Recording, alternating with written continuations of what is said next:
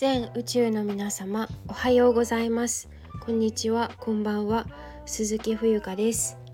2023年12月17日日曜日時刻は15時56分です。えー、今日はですねあのー、まあ、今ねインスタライブを1時間行ってそこでの気づきをお話ししたいと思うんですけれどもあのー、人として一番大事なことって何だろうって思ったんですよ。私今あのー、新しいお仕事を始めましてそのトレーニングを受けている真っ只中なんですね。でパソコンを使うお仕事なんですけれどもあのー私はパソコンがそんなに得意な方ではなくあのまあ自分の何て言うのかブログを書いて、えー、アップロードするくらいはできるんですけれどもうーんそれ以上のことっていうのかな、まあ、コピーペーストはできるとしてできたとしてもそれ以外のなんかこう、えーとページを例えば1ページからすごい800ページまで飛ぶやり方とか何て言うのかなそういうのあんまりやらないで来たのでそんなに触れてこなかった分野というかあのまあ何が言いたいかっていうのは、えー、人には得意不得意があって得て増えてっていうのかながあるんですよね。で私だったら例えばうんと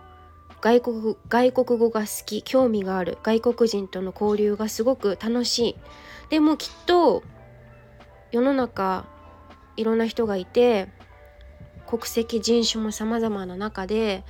私はたまたま歌とか配信することとかすごい好きで楽しくやれてるけれども自分のこの好きとか楽しいっていう感情って他の人はそうじゃないかもしれないんですよね。で私が今受けているその研修会社の研修のトレーナーさんなんですけどあの彼はまトレーナーをしているぐらいなのでかなり教えるのがまあ上手だしちょっと私はごめんなさい上手とは思ったことないやごめんなさい上手とは思ったことない正直なところでも彼はきっと IT という分野に関してはかなり詳しいんだろうし、えーと、いろんなケースバイケースを見てきただろうからやり方も、えー、緊急事態もいろんなことにすごくえっ、ー、となんだっけ長けていると思うんですよ。それは確かだと思うんですね。彼がそういうふうにやってきたことがあのパイパイが大きいからパイが大きい？その割合が大きいから私だったら例えば英語の発音がすごく綺麗だったりとかあの歌うことが好きでそれをずっとやってきたから勝手にこう自然と伸びていく。だから要は私が言いたいのは、えーと、人には得て増えてがあります。先ほどのお話と同じなんですけれども。ですからみんな、えーと得意なこと不得意なことがあって当たり前なんですよね。ただその自分の強み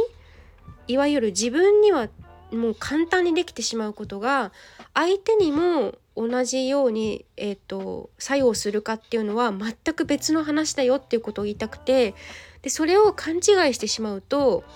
仲がよくえ仲が悪くなったり人のことが理解できない人の気持ちがわからない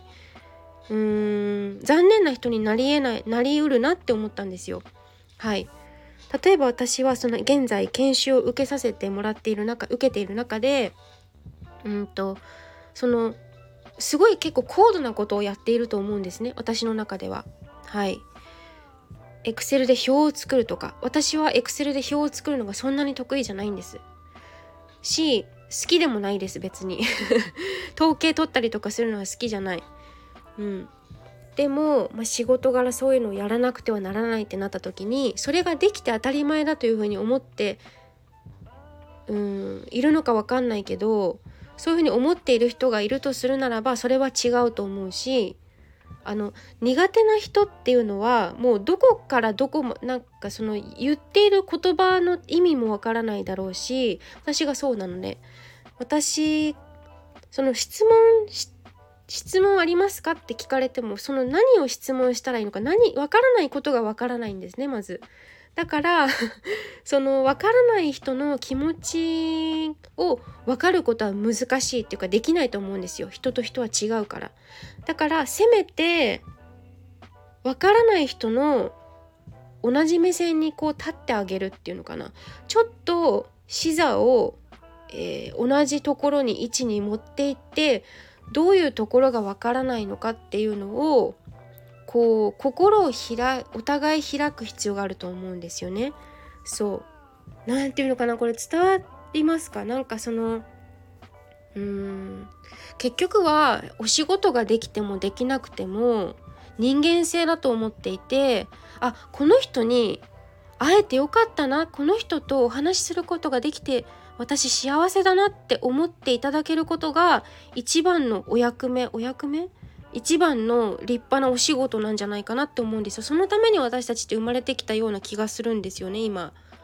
うん。私はだからいろいろと今 IT のこと IT の会社なんですよね。今回初めて、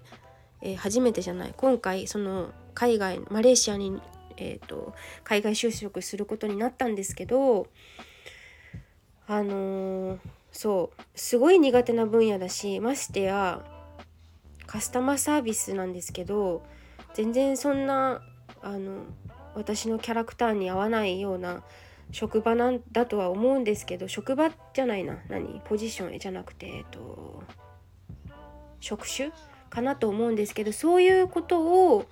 分かっていながらもやるっていうのはなんかきっとまあご縁っていう一言で終わらせてしまったらまあそれだけそれっきりなんですけどなんかそこから私が学ぶ必要がある何かがそこにあるんだろうなと思うんですよ。うんと捉え方によっては私がその IT パソコン関係に強くなれる機会かもしれないしね。かなり私はもうすごい苦手だから歌え歌いなさいって言われたら歌えるんですよ。楽しいし好きだから。でもパソコンで例えば図面を描きなさいって言われたらもうちんぷんかんぷんです。はい。でもきっとなんか近い遠い未来になんかパソコンを使うねそういう役割が回ってくるのかもしれないし今きっと必要なことが将来起きるのかもしれないから今学んでいる最中なのかもしれないし、まあ、とにかく私が今回言いたかったことはちょっとごちゃごちゃしてますけど自分のできることが相手にも必ずしも相手と同じ100%できるわけじゃないよっていうことです。うん、だって分からない人からしたら何が分からないかも分からないのに分かる体で話されたりとか分かる体でいろいろ持ち出されるとそれこそパニックになっちゃうしあの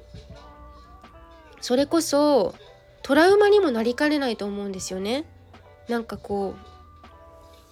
ういや分かるだろうみたいな言い方されたりとかどこがなんかこうあんまりそういうことを言われてしまうと言葉っての言い方とか伝え方もあると思うんですけどどんどん心の距離が離れていってしまうと思うんですよね。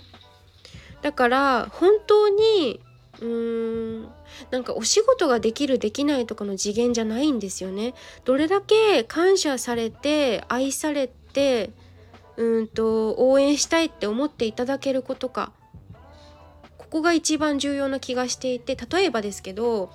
えっ、ー、と私タイに行きました。で日本でもそうなんですけどホームレスの人がいますと。物乞いしている人がいます。そこを冷たい目線を送って通りすがるのかえっ、ー、とそれともあこの方たちはどうしてお金をくださいって拝んでいるんだろうとかそういう思考頭の中でえどうしてそうなっちゃったんだろうっていうところに思いを馳せる方が重要な気がしていてなんかうわこいつらホームレスだなんかダメ人間だっていうふうにダメ人間認定するんじゃなくてなんかそこがそこは違うと思うんですよね。だからいかにわからない人何がわからないのかわからない人たちにいかに自分が腰を低く低くしてあの同じ目線に立って話を聞いてあげたりとかあの一緒にこう何て言うのかなカウンセリングとはまた違うんだろうけど分かろうとするその気持ちが体が動くか心が動くかっていうところだと思うんですよね。はいもうこれすごい大事だと思う。仕事ができるできないどっちでもいいよ。そう。人として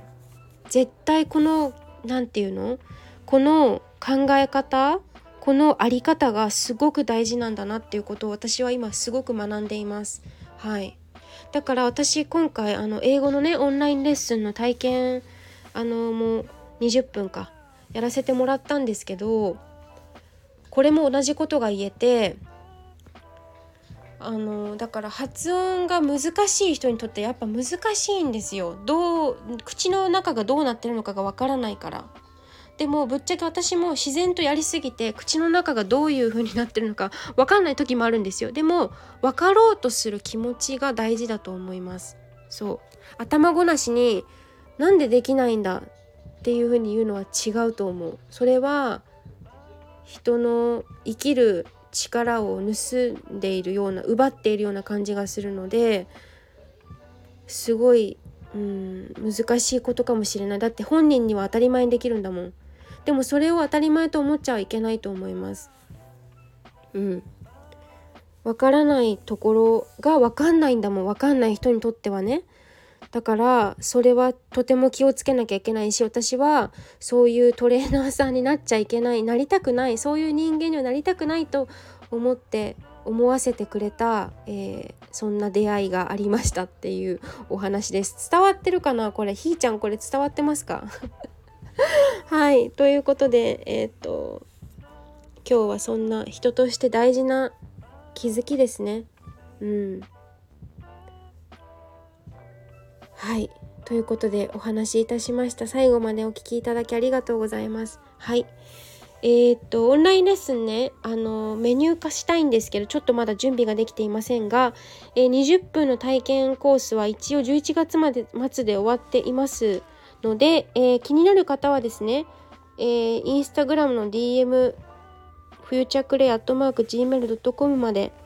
えー、レッスン希望ということでお伝えお願いします。はい、では、ありがとうございます。See you!